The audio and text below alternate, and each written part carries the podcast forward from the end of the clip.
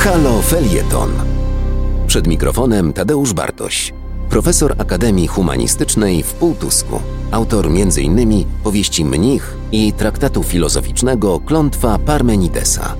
A oto kolejny z cyklu felietonów Ciężar życia. Refleksje z filozoficznej perspektywy na temat tego, co się mówi i pisze w kraju nad Wisłą. Dzień dobry Państwu, zapraszam na kolejny felieton z cyklu Ciężar życia. Kilka tygodni temu niemiecki kardynał o skądinąd znanym nazwisku Marx podał się do dymisji. Papież jej nie przyjął. Opinia publiczna w jednej ze swych części wzruszyła się dobro, dobrotliwością obydwu panów. A jeśli to ustawka była, co za podejrzliwość można by się oburzyć.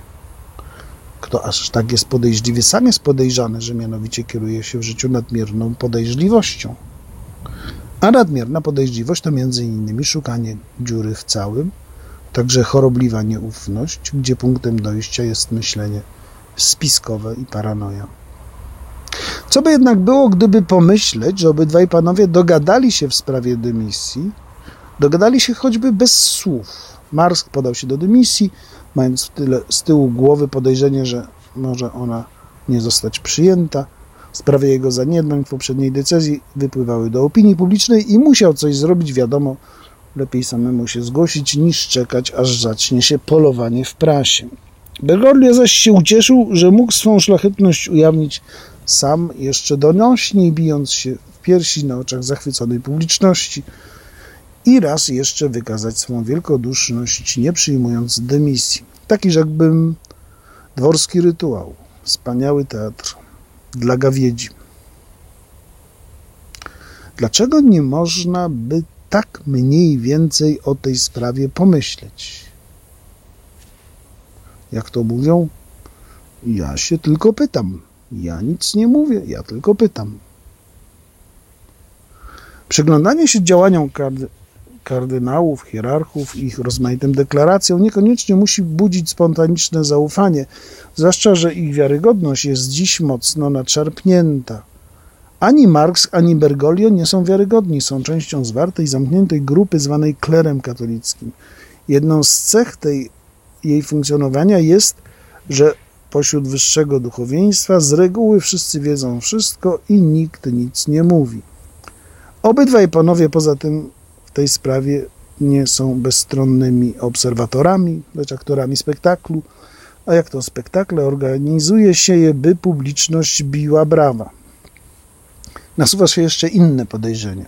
W odbiorze deklaracji osób publicznych mamy z jednej strony nadmierną nieufność, z drugiej przesadną naiwność. Dlaczego opinia publiczna tak łatwo daje się wodzić za nos? Niewątpliwie lubimy, gdy jest tak, jak chcemy, żeby było. To myślenie życzeniowe. Chcieć to móc, wyznajemy to, co, na co akurat mamy ochotę i na czym nam zależy. Ponadto, właśnie oglądany spektakl, jeśli jest ciągiem dalszym wcześniejszych podobnych widowisk, staje się przekonujący przez samą spójność przekazu. Spójność wypowiedzi to potężne narzędzie perswazji. Jeśli słyszymy, że ktoś mówi spójnie, myślimy, że to prawda – choć można spójnie i składnie opowiadać rzeczy zupełnie wymyślone. A poza tym, niekiedy łatwiej jest nam wierzyć w dobro niż w zło. To bywa, że tak powiem, korzystne ewolucyjne. ewolucyjnie. Pewien poziom zaufania jest niezbędny dla zdrowia społecznego. Nadmiar podejrzeń, nieufności męczy, uniemożliwia współpracę, prowadzi do indywidualnych dysfunkcji. Potrzebujemy w miarę wiarygodnego i przewidywalnego otoczenia. Jeśli go nie ma, z przyjemnością je sobie wymyślamy. Choć z drugiej strony i nieufność się przydaje, by przetrwać w wojnie wszystkich z wszystkimi. Ufność to współpraca, nieufność to poza paranoją, także rozsądna przezorność, analiza ryzyk, branie pod uwagę czarnych scenariuszy. Idźmy dalej.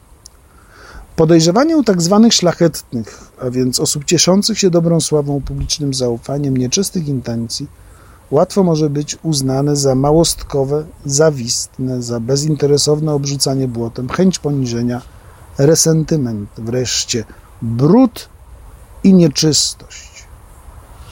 Obalanie pomników, jeśli ma prowadzić do świata bez pomników, nie znajdzie społecznej akceptacji. Z kolei ogłaszanie się świadkiem dobra i piękna, a nie brudu i zepsucia, bycie strażnikami i promotorami piękna i dobra, to synonim szlachetności. Całość tego społecznego systemu odniesień dobrze funkcjonuje niezależnie od prawdy czy fałszu.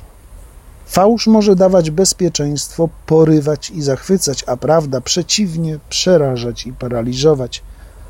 Życiu społecznym znaczenie prawdy jest przeceniane.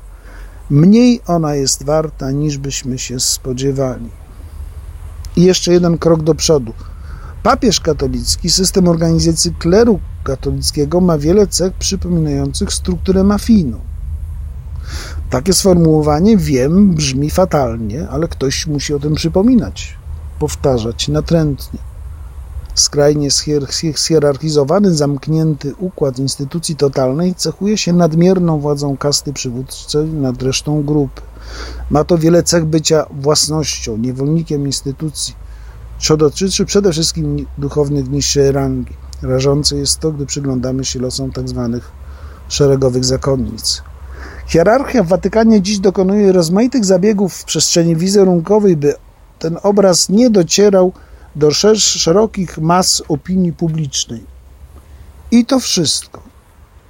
Watykan nie zmienia prawego, nie zmienia prawa Kościoła katolickiego, który ten stan rzeczy sankcjonuje.